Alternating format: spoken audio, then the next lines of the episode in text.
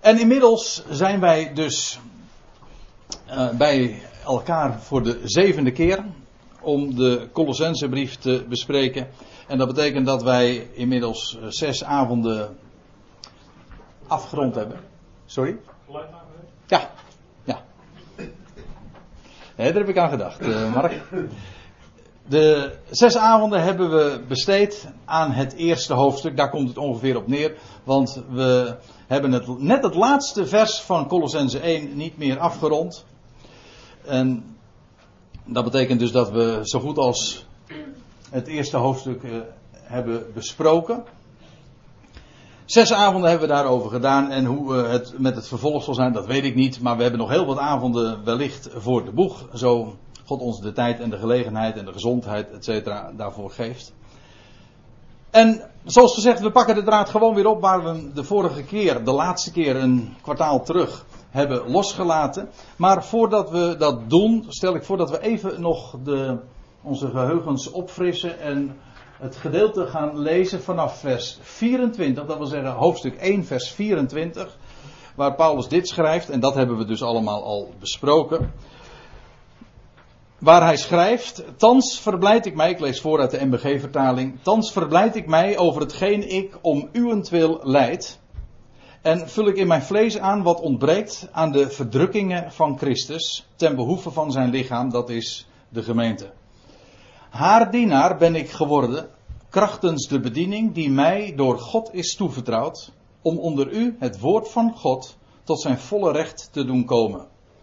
Het geheimenis dat eeuwen en geslachtenlang verborgen is geweest, maar thans geopenbaard aan zijn heiligen.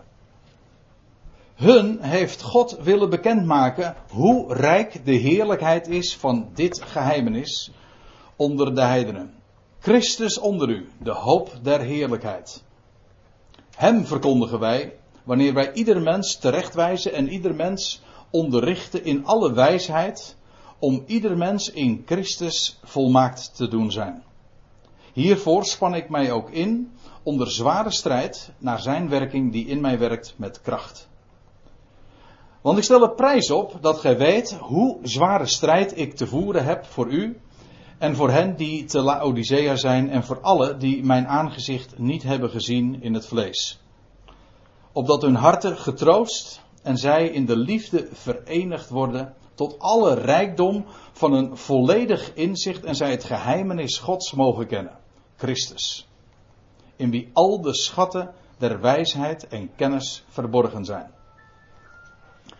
Dit zeg ik, opdat niemand u met, met drogredenen misleiden.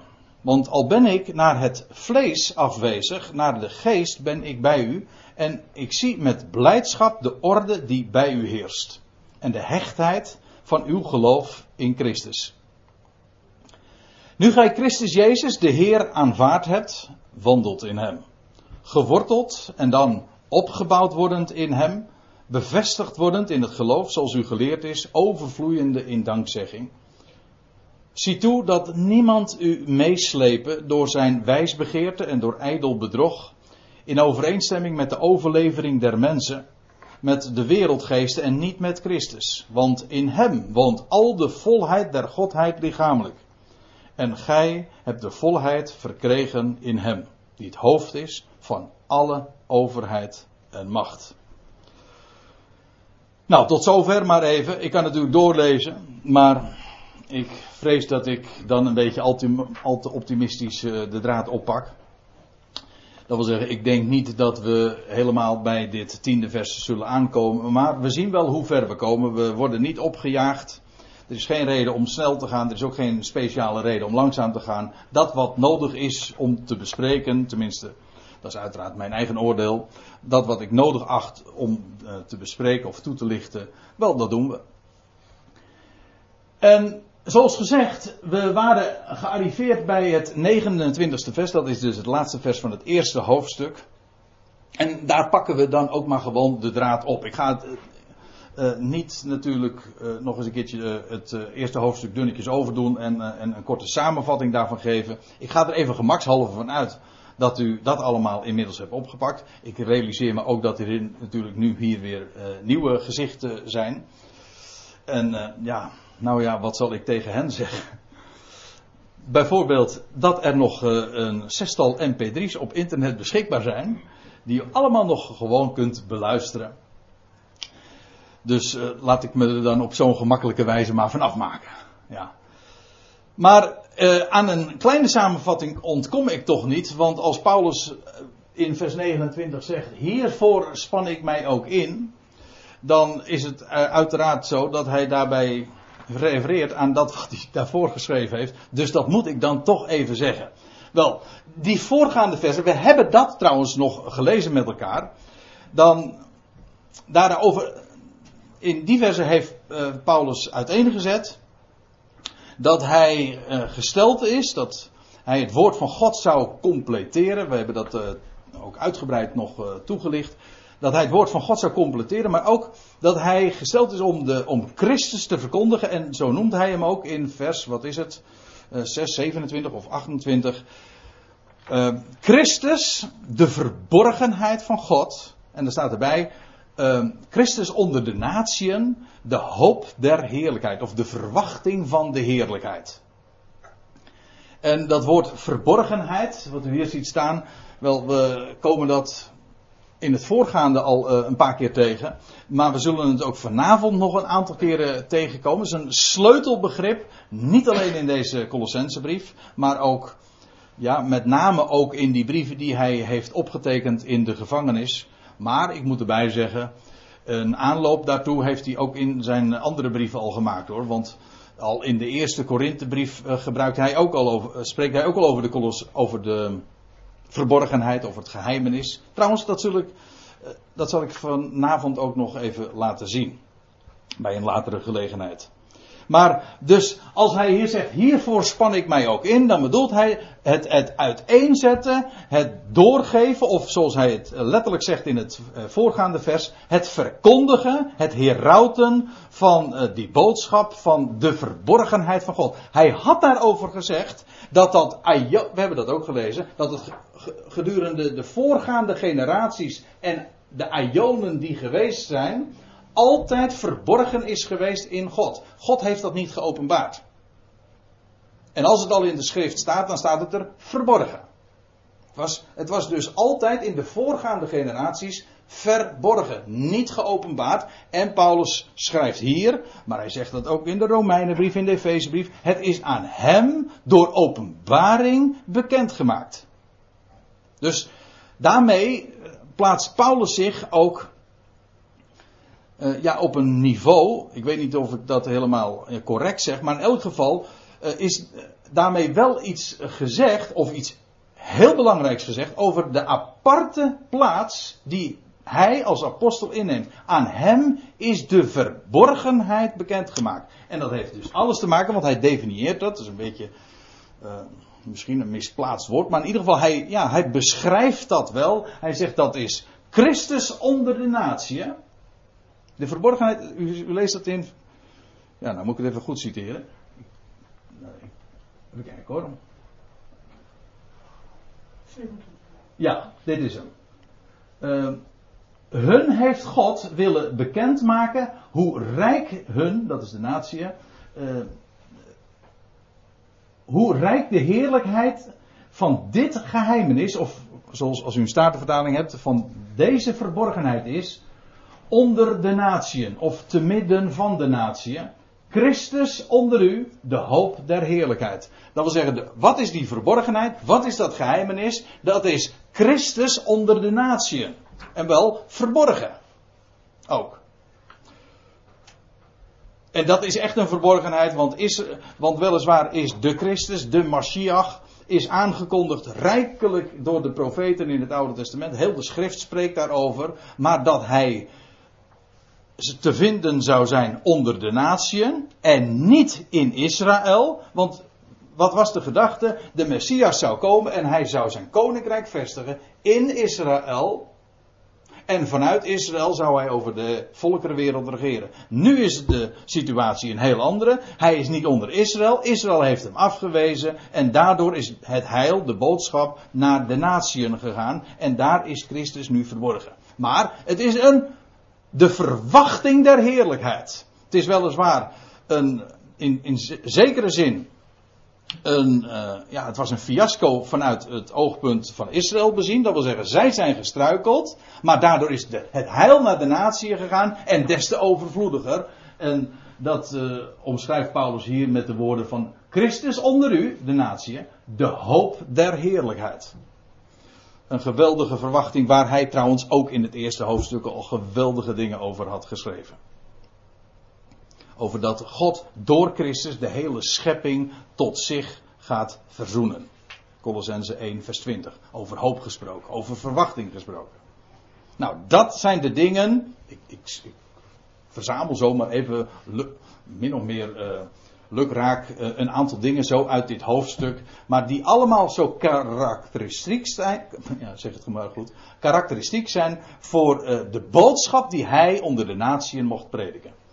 Dus, nou ga ik weer eventjes terug naar uh, dat vers 29. Hiervoor, dus om die boodschap onder de aandacht te brengen, om dat te prediken, hiervoor span ik mij ook in onder zware strijd uh, naar zijn werking die in mij werkt met kracht.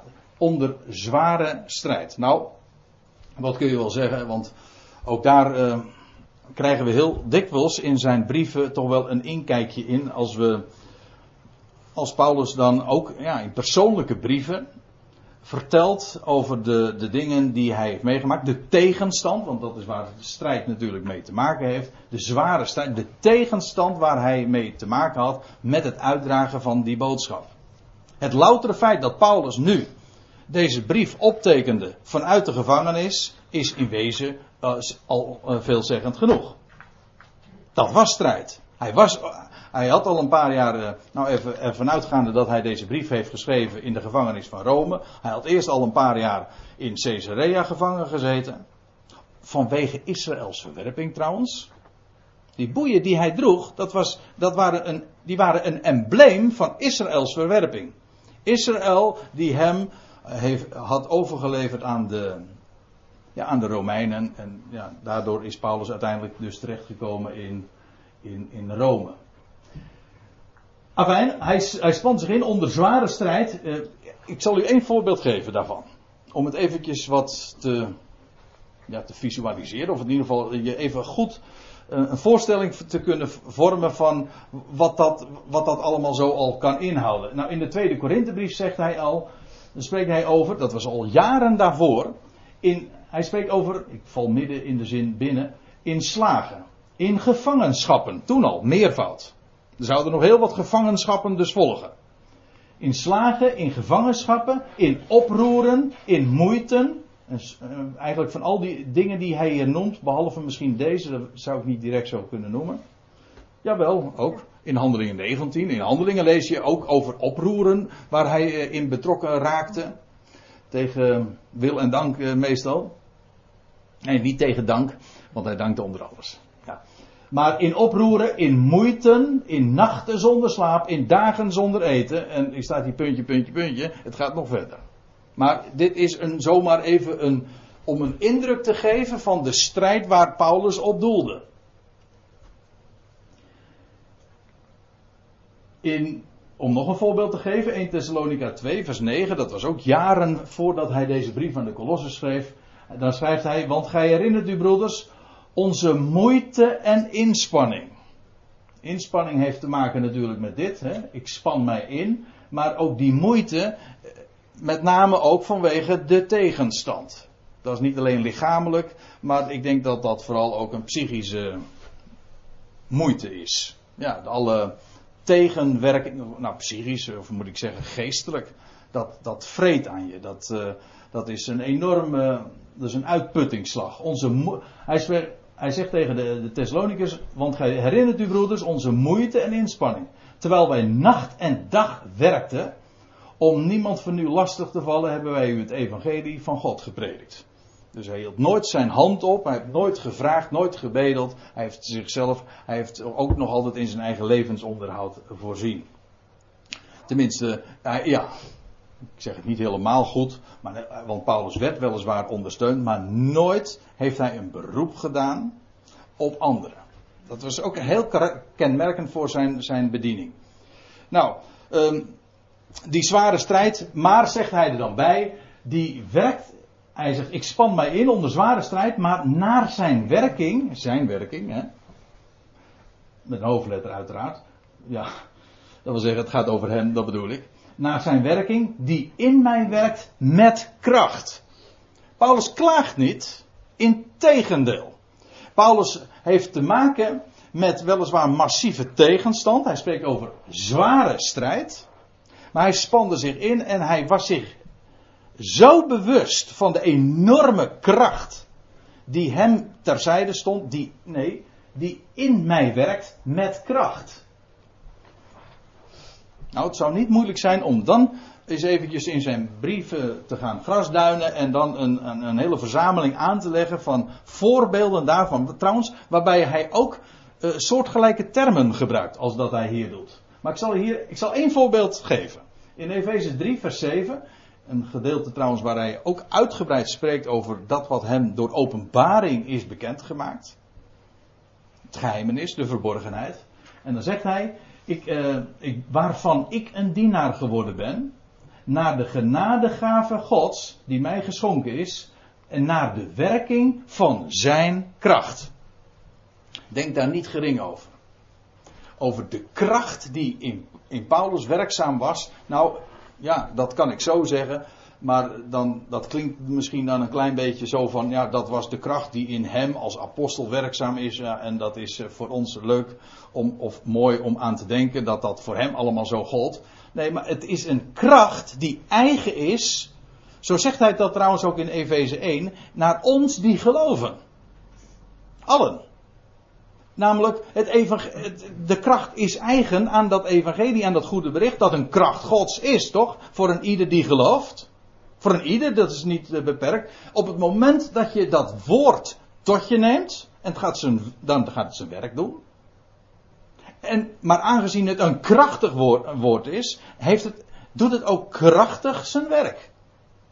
En Paulus getuigt daarvan, het is, uh, dat, het, uh, dat die dat die kracht in hem werkte, ja, krachtig, zo moet ik het zeggen, die krachtig in hem werkte. En daarvan was hij zich bewust dus, ja, welke tegenstand je ook hebt, de kracht die hij geeft is altijd zoveel groter.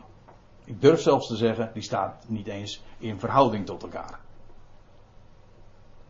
Dus daar eh, hoef je ook helemaal niet bang voor te zijn. En het is zelfs zo, dat vind ik ook al misschien wel een van de mooiste gedeelten, dat Paulus ook van die persoonlijke ontboezemingen daarover doet in de tweede Korinthebrief, 2 Korinthe 12, dat hij dan zegt van ja, ik ben dan heel erg, ik mag dan zwak zijn. Maar hij had geleerd door de ervaringen juist in die zwakheden te gaan roemen. Hij zegt, want als ik zwak ben, dan ben ik machtig. Dat zijn die woorden die hier ook gebezigd worden. Als ik zwak ben, dan ben ik machtig. En hij zegt dus, ja, ik juich eigenlijk. Nee, hoe zegt hij? Ik beroem mij in, in, in benauwdheden. Daar, dat is, uh, want als ik zwak ben. Nee, hoe was het? Wie helpt mij nu eventjes dat vers uh, goed te citeren? Hè? Dan ben ik sterk. Ja. Of niet? Ja, maar ik, ik bedoel specifiek 2 Korinthe 12, vers 12 is het. Winnie, uh, of uh, help mij eens. Le lees, lees hem eens voor. Nee? Ik ben nogal dyslectisch. Oh, oké. Okay. Nou, misschien Tineke? Nou, weet je wat? Ja. Jij bent dus misschien een beetje dyslectisch, maar ik ben een beetje bijziend. en dit is een heel klein lettertype. Oh nee, dat lukt me echt niet. Nou. Geef daar gaat het, daar gaat het niet worden. Jij deed wel. Ja, 2 keer 12 is 12. Ja. Wat?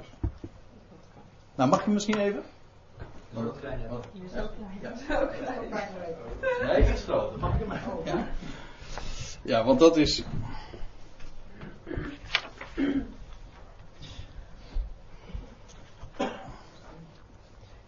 Nou, zal ik het doen dan? Ja. Ja. Ik wil alleen statenvertaling. Dat maakt niet uit. Ja. 2 Korinthe 12, 12. Hè? De merktekenen van een apostel zijn onder u. Betoont in alle leidzaamheid met tekenen, wonderen. Nee. Ja, Het is vers 10. ja, Dat is nee. het 10. Ja. ja, dat is hem precies, ja. Ik, ik, zal, ik zal hem nu voorlezen, al was het maar ook voor de, voor de opname. Uh, zeer gaarne zal ik, ik lees nu halverwege vers 9 van 2 Korinthe 12. Zeer gaarne zal ik dan, zal ik dus in zwakheden nog meer roemen, opdat de kracht van Christus over mij komen. Daarom, het zijn Paulus woorden, niet die van mij. Daarom heb ik een welgevallen in zwakheden, smaadheden, noden, vervolgingen, benauwenissen ter wille van Christus. Want als ik zwak ben, dan ben ik machtig. Dat bedoelde ik te zeggen, ja. Ik wist het niet zo uit het hoofd, ja. Dankjewel, uh, Daniel. Ja, daar, daar beroemde Paulus zich dus over. Dus hoe meer zijn zwakheid aan het licht trad, des te meer was dat een gelegenheid dat de kracht van Christus zou gedemonstreerd worden in zijn leven. Ja, dat vind ik zulke prachtige tegenstellingen, die zware strijd, maar uh, ja, toch dat, dat enorme vertrouwen, die veerkracht, die, die standvastigheid, die stabiliteit die hij kende en al zijn kracht die hij ontrok aan die bron ja, die, waarvan hij in deze brief en in zijn brieven getuigt. Goed, dat wat betreft die kracht, dus die in hem werkt met kracht. Want uh, ja, nu zijn wij gearriveerd in het uh, tweede hoofdstuk, vers 1. Want, zegt hij, ik stel er prijs op dat gij weet, want letterlijk staat er, ik wil dat, dat jullie weten, uh, ik stel er prijs op dat jullie uh, weten hoe zware strijd ik uh, te voeren heb voor u en voor hen die te Laodicea zijn. En voor alle die mijn aangezicht niet hebben gezien in het vlees. Even, misschien nog goed om eraan te herinneren. Colosse, dat was een stadje dus daar in, in het huidige Klein-Azië. Dat lag op een pakweg 20 kilometer afstand van Laodicea. Je vindt dat die, die beide plaatsen worden ook uh, elders uh, genoemd. Dat lag dus dicht bij elkaar. En Paulus was daar nooit geweest. Die gemeenschap van gelovigen die daar was, was niet ontstaan door zijn eigen arbeid. We hebben al bij een veel eerdere gelegenheid, ook in het eerste hoofdstuk, vers 6 of vers 7, al gezien dat het een Epaphras was, die, die daar de boodschap van het Evangelie had doorgegeven. En waardoor die gemeente, die Ecclesia, ontstaan was. Maar ondanks het feit dat Paulus die gemeente niet de vrucht was op zijn eigen persoonlijke evangelieprediking. Niettemin, en trouwens, Paulus is er ook naderhand nooit geweest. Paulus zegt uh, over hen, hij zegt, ik stel de prijs op dat geweten uh, hoe zware strijd ik te voeren heb voor u en voor hen die te Laodicea zijn. En voor alle die mijn aangezicht niet hebben gezien in het vlees. Want, nou hij gaat dat in het navolgende ook nog uh, toelichten. Maar om eventjes, bij, om nog even wat te zeggen over die zware strijd. Ik heb, u ziet hier al geprojecteerd, hoofdstuk 4 vers 12. Daar, daar brengt Paulus die, die medewerker van hem, waardoor dus de, waardoor dus de Ecclesia van Colosse ontstaan was, brengt hij hem weer eventjes ter sprake. Hij voert hem weer op en hij zegt, uh, Epaphras, die laat u groeten. Epaphras had, hem namelijk, had Paulus persoonlijk geïnformeerd. En daardoor was Paulus op de hoogte van de situatie daar in Colosse. Paulus was buitengewoon blij met al het nieuws wat hij van Epaphras hoorde. Maar hij was niettemin ook enorm. Uh, nou, uh, bezorgd is niet het goede woord. Maar hij was zich bewust van de grote gevaren die daar dreigden. Dat wel.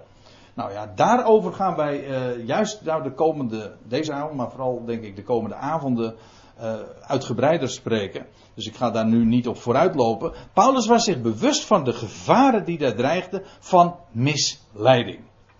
Dat is het. Bedrog. Van traditie en filosofie. Termen die hij allemaal gebruikt in, de, in vers 8. We hebben trouwens nog gelezen ook.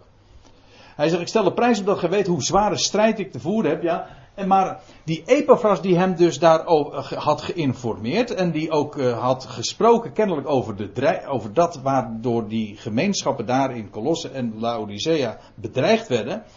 Hij, Epaphras groette hen. Uh, hij zegt, die een der uwen is, een dienstknecht van Christus Jezus. En dan zegt hij, altijd in zijn gebeden voor u worstelende, dat gij moogt staan. Volmaakt, of eigenlijk staat er volwassen en verzekerd bij alles wat God wil. Dat wil zeggen, die Epaphras die maakte zich geen zorgen over, hun, over materiële omstandigheden of zo. Nee, waar daar, gaat, daar gaat Paulus' gebedsleven nooit over.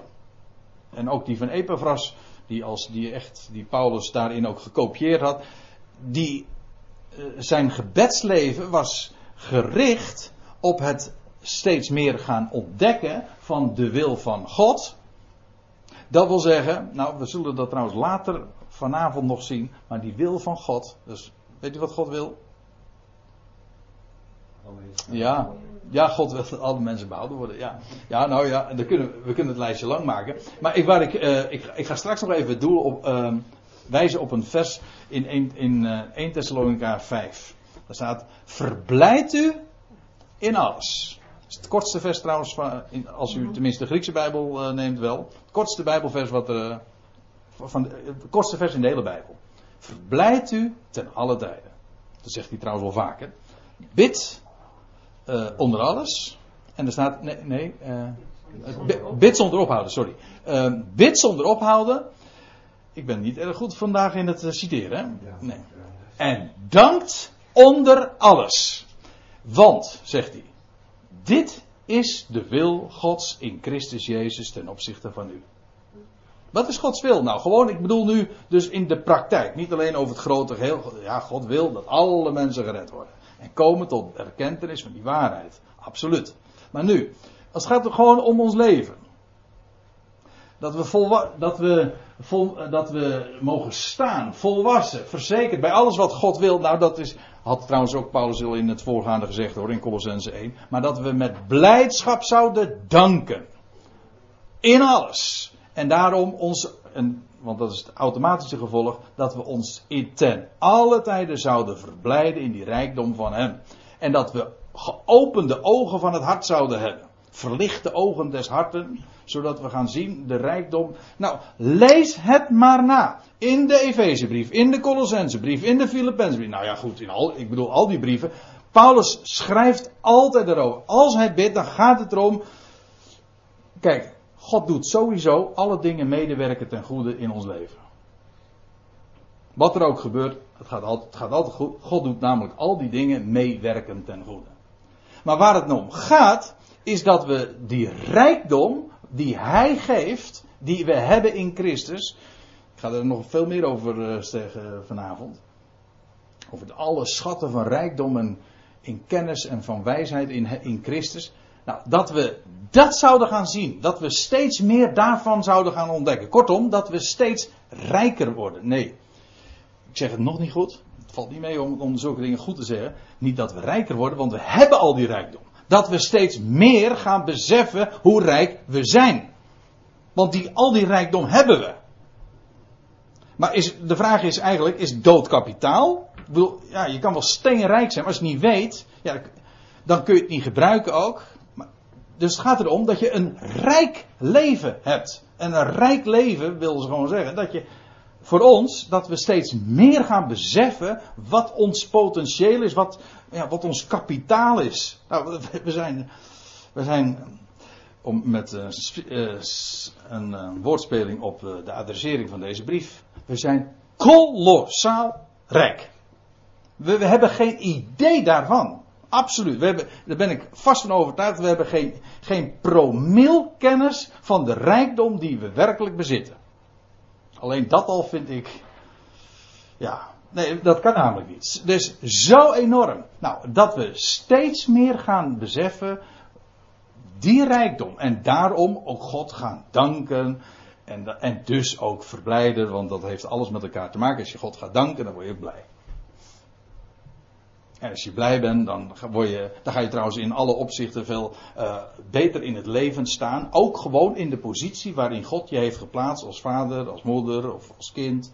Of als werknemer, als werkgever. Als je, als je je verheugt in de dingen, dan gaat alles zoveel makkelijker en relaxter. En uh, je bent ook, je functioneert in alle opzichten veel beter. Ook daarover schrijft Paulus uh, in, in de Colossensebrief over vaders en moeders enzovoort. Moet je, moet je uh, lezen wat voor beschrijving hij van die mensen dan geeft. Niet omdat ze allerlei dingen moeten doen, nee, dat hij spreekt over dat wat genade uitwerkt in een mensenleven. Nou ja. Uh, kijk, dat is dat waar het om gaat. Dat we zelf steeds meer daarvan gaan ontdekken. Maar het gebedsleven is er ook op gericht. Dat wil zeggen voorbeden voor anderen. Dat anderen kennen.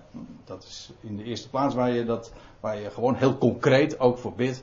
Dat die anderen, je, je kinderen of je ouders of je familieleden of vrienden, kennissen. Gewoon degene die je kent. Dat ze de rijkdom gaan verstaan van wie hij is. Goedenavond. Ja, wij zijn alvast maar begonnen als je het niet erg vindt.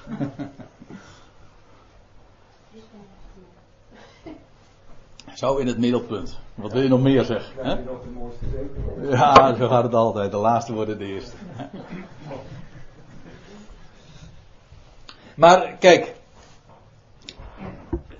dat is die zware strijd. En, en omdat, omdat uh, daar uh, misleiding dreigde in Kolossen, uh, ervoer Paulus dat ook gewoon aan de lijve. Dat wat zij, wat de bedreigingen die daar waren. En het was zijn vurige wens en beden. Ja, dat is het, het woord. Het zijn vurige beden dat ze zouden staan. En verzekerd, volwassen in dat wat God wil. Dat was bij het geval bij Epaphras, maar voor Paulus niet anders. Want Paulus leefde gewoon met hen mee, ondanks het feit dat hij er nooit was geweest, ondanks het feit dat ze hem persoonlijk van aangezicht naar in het vlees niet eens kenden.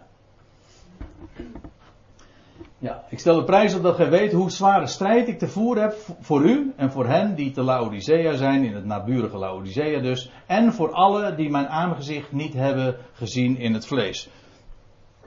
En uh, als, je, als, ik het zo wijd uh, trek, uh, dan zeg ik van, dan zijn wij daar ook nog bij betrokken. Want wij hebben hem ook nooit gezien in het vlees. Opdat, en ook hij, vervolgt dan in vers 2, opdat hun harten getroost en zij in de liefde verenigd worden tot alle rijkdom, rijkdommen van een volledig inzicht en zij het geheimenis van God mogen kennen, Christus. Nou, dat is een hele mond vol hoor. Dat uh, heb je al vaker bij Paulus' brieven en dan moet je echt uh, even moeite doen om te begrijpen wat hier nou staat. De beste uh, manier om dat daarachter te komen is gewoon de zin eventjes in stukjes staken. Waar, waar gaat het nou eigenlijk om? Wat zegt hij nou? Het zijn namelijk nogal vaak volzinnen.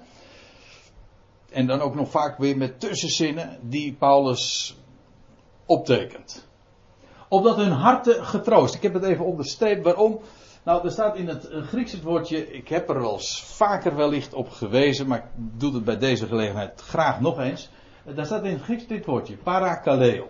Dat betekent letterlijk naast roepen. En er bestaat wat discussie over, maar de uh, mooiste manier om daar uh, aan te denken is uh, voor mijzelf, om dat als uitbeelding, is dat wat er, wat er toeschouwers doen bij, een, een bij een wedstrijd, hè, die, die roepen daarnaast. Ja? En, dat, de gedachte is, niet dat van troosten, ook niet van vermaan, want het is heel gek hè, dit woord parakaleo, dat wordt vertaald uh, heel dikwijls met vermanen, meestal als ik, het, uh, als ik me goed herinner. En uh, bij andere gelegenheden met troosten, maar de gedachte is altijd die van bemoedigen of aanmoedigen. En ik begrijp dat ook heel goed als je dat woord naast roepen eventjes goed probeert voor te stellen. De naast, naast roepen, dat, het idee is dus van bemoedigen, aanmoedigen. Niet zozeer van vertroosten. En al helemaal niet van vermanen. Het is een, een, een, een, heel ja, mooi, krachtig woord waar Paulus ook heel dikwijls bezigt.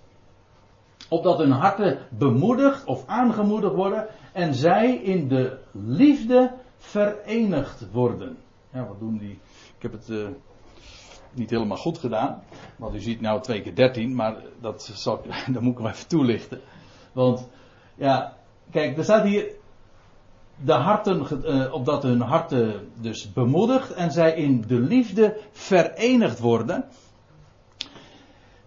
Het woordje, ik, ik, laat ik eens eventjes een uitstapje maken naar het Hebreeuws. Dat is namelijk wel heel fraai om dat op die manier toe te lichten. Want liefde, dat, ja, daar hoef je helemaal geen eens Hebreeuwse symboliek voor te kennen. Maar in het algemeen weten we natuurlijk allemaal dat liefde te maken heeft met eenheid. Liefde is is eigenlijk ook niks anders dan eenheid. Of het verlangen naar eenheid. Maar het is in ieder geval eenheid. Of één, en daarmee ook eenwording. Dus heel mooi, want nou wil ik dan toch iets even over de Hebreeuwse symboliek zeggen. Want het woord voor liefde in het Hebreeuws, dat is ahava. Ik spreek het eventjes uh, op de moderne Hebreeuwse manier uit. Trouwens, zo staat het er met die klinkertekens inderdaad, ahava. En dat, u weet, en als u het niet weet, dan zeg ik het bij deze. Uh, Hebreeuwse woorden hebben ook een getalswaarde. Hebreeuwse letters zijn ook cijfers. Vergelijk het een beetje met onze Romeinse letters, dat, die ook cijfers vertegenwoordigen. Dus dat geldt voor Hebreeuwse letters ook. Wel, die Hebreeuwse letters, als je die bij elkaar optelt, vertegenwoordigt dat woord ahava het getal 13. Hetzelfde is het woordje met één, egat. Egat, dat is een bekend uh, begrip, Hebreeuws begrip. Een, uh, een, een, gelovige Jood die zal dat elke dag een aantal keer op zijn lippen nemen. Dat is belang, belangrijkste beleidenis. Deuteronomium 6 vers 4. Hoor Israël, de Heere onze God. De Heere is één. Egat. Eén. De ene en eenheid heeft alles te maken met, met wie God is. Hij is de ene en God is liefde en God is één, zodat die twee uiteindelijk dus toch bij uiteindelijk hetzelfde zijn. Dat klinkt misschien wat filosofisch, maar ik kan het ook op een andere manier zeggen. Uiteindelijk alles komt uit één en bestaat door één en gaat ook allemaal weer tot één. Maar dat is feitelijk wat liefde is, namelijk eenheid. En God laat nooit varen de werken zijn er handen, maar is dat juist niet wat liefde is? Zijn liefde die zoekt. En als hij het losgeladen heeft, dan is dat juist om het weer te vinden. Maar ook dat is liefde. Altijd weer dat zoekt. Daar waar scheiding is, maakt hij weer één. Dus liefde maakt, maakt inderdaad één. En dat wordt in die Hebreeuwse symboliek ook uitgedrukt, want beide zijn een vertegenwoordiging van het getal 13. En waarom zou dat nou in, in, in onze westerse wereld een ongeluksgetal zijn, dat is me nog steeds een raadsel. Ja, ik heb, ik, ik heb er wel een verklaring voor, maar uh, in ieder geval bijbels gezien deugt dat echt niet. Nee. En ik denk dat Paulus als dertiende apostel het daar ook niet mee eens was. En als je trouwens, ja, ja je, je, je kan heel lang doorgaan hoor. Dat gaan we nu niet doen, maar ik wil toch eventjes wijzen. Want ik, heb, ik zie nu hier twee keer 13 staan. Maar dat is dus 26 precies. Maar dat is de getalswaarde van de naam van God. Yahweh. Yahweh, dat is 26. Ja. Hebreeuwse symboliek is, is zo geweldig. Ja, maar waarom zeg ik dat nu even? Om, om, om daarmee uh, te illustreren en daarmee ook de, te onderstrepen wat hier staat. Namelijk dat de liefde inderdaad verenigt. Als zij het geheimenis van God gaan leren verstaan. En, uh, moet ik het even goed zeggen. Ja, dan. Als, als, zij, als zij in hun hart worden aangemoedigd en bemoedigd, dan zullen zij in de liefde één worden. Dat is trouwens ook zo, de waarheid, er is, er is maar één waarheid, maar waarheid maakt ook één. Uh, ja, je, ik zou haast uh, ook daar uh, filosofisch over worden, maar dat is heel grappig. Waarheid, er is maar uiteraard één waarheid. Als ik zeg 10 plus 10 is 20, er is er maar één waar antwoord op. Van de leugens zijn er vele. Ik bedoel, kan ik kan ook zeggen 9, ik kan zeggen 8. Je kan, dat is een oneindig, dat is een veelheid. Maar waarheid is maar één. Maar waarheid maakt daarom ook één. Brengt bij één. In de liefde worden ze verenigd en dan staat erbij, laat ik uh, nu maar uh, gewoon even verder gaan. In de liefde verenigd en dan staat erbij tot, ja dat is een lastige zin, of een, een hele lange zin ook. Dan staat er tot alle rijkdom van een volledig inzicht en zij het geheimenis Gods mogen kennen, Christus. Letterlijk staat er dit. U ziet. Een aantal van u zullen dat misschien kunnen meelezen. Degene die achterin zitten wordt het wat lastiger, want het is wat klein, geprojecteerd. Maar het is voor mij als spreker wel makkelijk als ik dat dan even erop kan aansluiten. Maar letterlijk staat er dit. Tot alle rijkdommen, meervoud, van de volledigheid van het begrip. Want dat is eigenlijk, dat woord inzicht, dat is uh, begrip. Het heeft te maken met de dingen in zijn verband zien. Het, het, Grieks heeft ook het woordje samen, begint daarmee. De dingen samen zien. Het verband zien. Dat is trouwens ook wat echt inzicht is. Het, het geheel zien en de, de verbanden verstaan. Ja, een volledig begrip. En dan staat erbij tot besef realisatie, epignosis. We hebben daar bij een van de eerste avonden hebben we daar nog wat uitgebreider bij stilgestaan. Epignosis betekent dat gaat, dat gaat, dat is een begrip dat nog ligt op kennis, letterlijk op kennis. Het ligt bovenop kennis. Het onderstelt kennis, maar het is meer dan dat. Het is besef. Je kunt dingen weten, dat is wat anders dan dat je het beseft. En Paulus bidt juist iedere keer daarvoor dat we niet alleen zouden kennen, dus zouden weten, de informatie zeg maar tot ons nemen. Nee, dat we zouden beseffen. Dat is het woord wat hier gebruikt, epignosis. Tot besef van de verborgenheid van de God van Christus. Want ja, zo staat het recht. Dat we besef dus zouden krijgen van de verborgenheid van God. Ik, ik zei al eerder, die verborgenheid, die was aan Paulus geopenbaard. Dat heeft alles, het heeft eventjes kort samengevat, het heeft alles te maken met de huidige tijd waarin met die onderbreking in de heilsgeschiedenis dat het heil van naar de natieën is gegaan, Israël op een, op een zijspoor staat en dat het koninkrijk en Christus en alles verborgen is. Wel, dat wat God vandaag in die tussentijd doet, dat was allemaal voorheen verborgen. En Paulus is degene die dat, het beheer van die verborgenheid ook heeft. En dat ook uitstalt, hij spreekt daarover. En, en dat ze zouden komen, niet alleen maar tot kennis, maar tot besef van die verborgenheid. En het geheim, het geheimenis van God, of de verborgenheid van God zouden mogen kennen, Christus. Want uiteindelijk blijkt die verborgenheid maar niet alleen een waarheid of een verzameling waarheden te zijn, Paulus zegt het is gewoon iemand. Let maar op, want dan zegt hij, uh, en zij het geheimenis Gods zouden kennen. Ja, nog, even iets anders. Ik had al even gezegd dat ik. Uh, dat Paulus ook al in zijn, zijn, een van zijn eerste brieven al over die verborgenheid spreekt. En 1 Korinthe 2 is daar een prachtig voorbeeld van. en daar schrijft Paulus, uh, wat wij spreken, ik val gewoon midden in het verband natuurlijk binnen, maar wat wij spreken als een geheimenis. Als u een statenvertaling hebt, dan staat er altijd verborgenheid. Maak mij, is maar even om het even. Ik vind verborgenheid net even mooier, denk ik nog. Maar goed, uh, wat wij spreken als een geheimenis of als een verborgenheid, dat is de verborgen wijsheid Gods. Een term die heel dicht aan ligt tegen wat hij hier zegt. Het geheimenis God. De verborgen wijsheid God. Die God reeds. Ja, en dan staat er in onze vertaling van eeuwigheid. Maar er staat letterlijk gewoon voor. Nou, gewoon. Er staat letterlijk voor de Ionen. Voorbeschikt heeft tot onze heerlijkheid. Dus voordat de Ionen de wereldtijdperken zijn, zijn beslag kregen aanvingen, had God al een plan en voor, heerlijkheid voor ons voorbeschikt. En Paulus, aan Paulus zijn die dingen geopenbaard en hij heeft het opgetekend in zijn brieven.